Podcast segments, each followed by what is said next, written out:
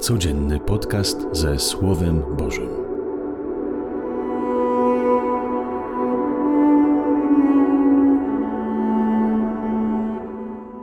Z Ewangelii według świętego Łukasza.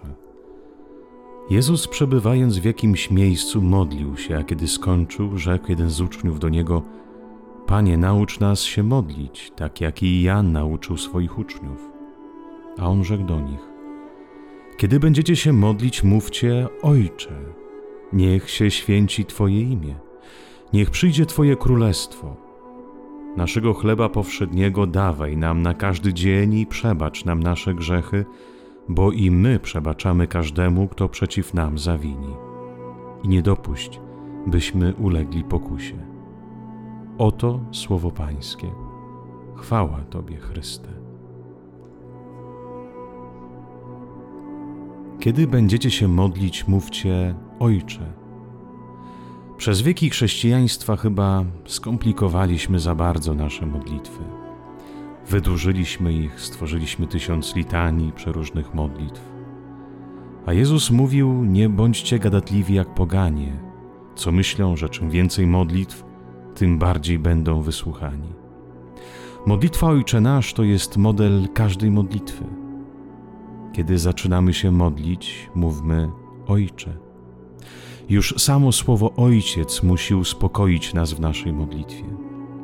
Nie musimy błagać o łaski, bo On wie, czego nam potrzeba, zanim jeszcze Go poprosimy, tak jak mówił nasz Jezus Chrystus.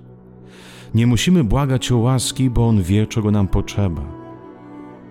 Kiedy modlimy się, mówmy Ojcze, przypominając sobie, że jesteśmy w Jego ramionach, że On troszczy się o nas i nas nie zostawia. Zna nasze problemy i troski. Kiedy zaczynamy modlitwę, musimy wzbudzić akt ufności w to, że jesteśmy w Jego ramionach.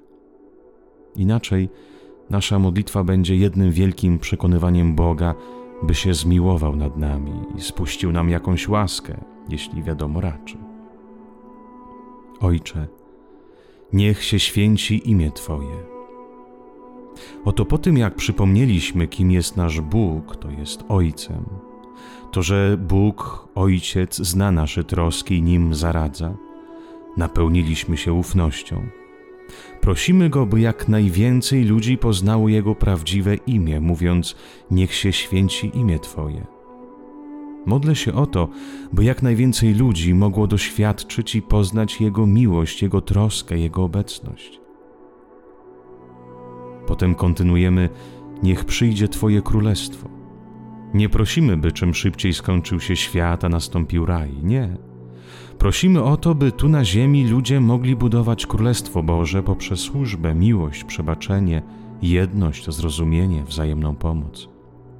Ta prośba o przyjście Królestwa staje się jakoby rachunkiem sumienia dla nas. Czy jesteśmy zaangażowani w budowaniu Królestwa, w budowaniu miłości i pokoju w miejscu, gdzie żyjemy na co dzień?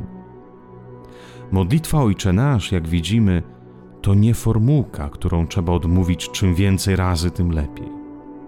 Modlitwa Ojcze Nasz to jest sprawdzian, to jest lustro, to wskazówka dla nas, w jakiego Boga my wierzymy.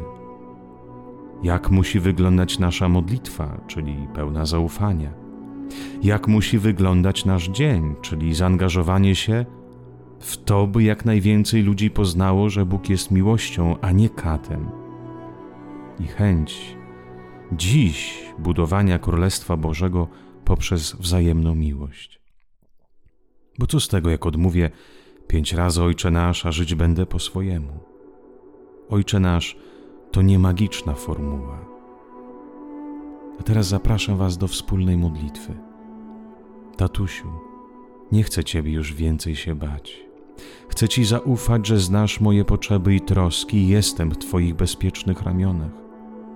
Nie muszę mówić tysiąc modlitw naraz, byś mnie usłyszał, bo wiem, że znasz mnie i ciągle jesteś przy mnie. Dlatego ufam Ci. Ufam, że jesteś dobrym ojcem, a ufając Ci, pozbywam się lęku.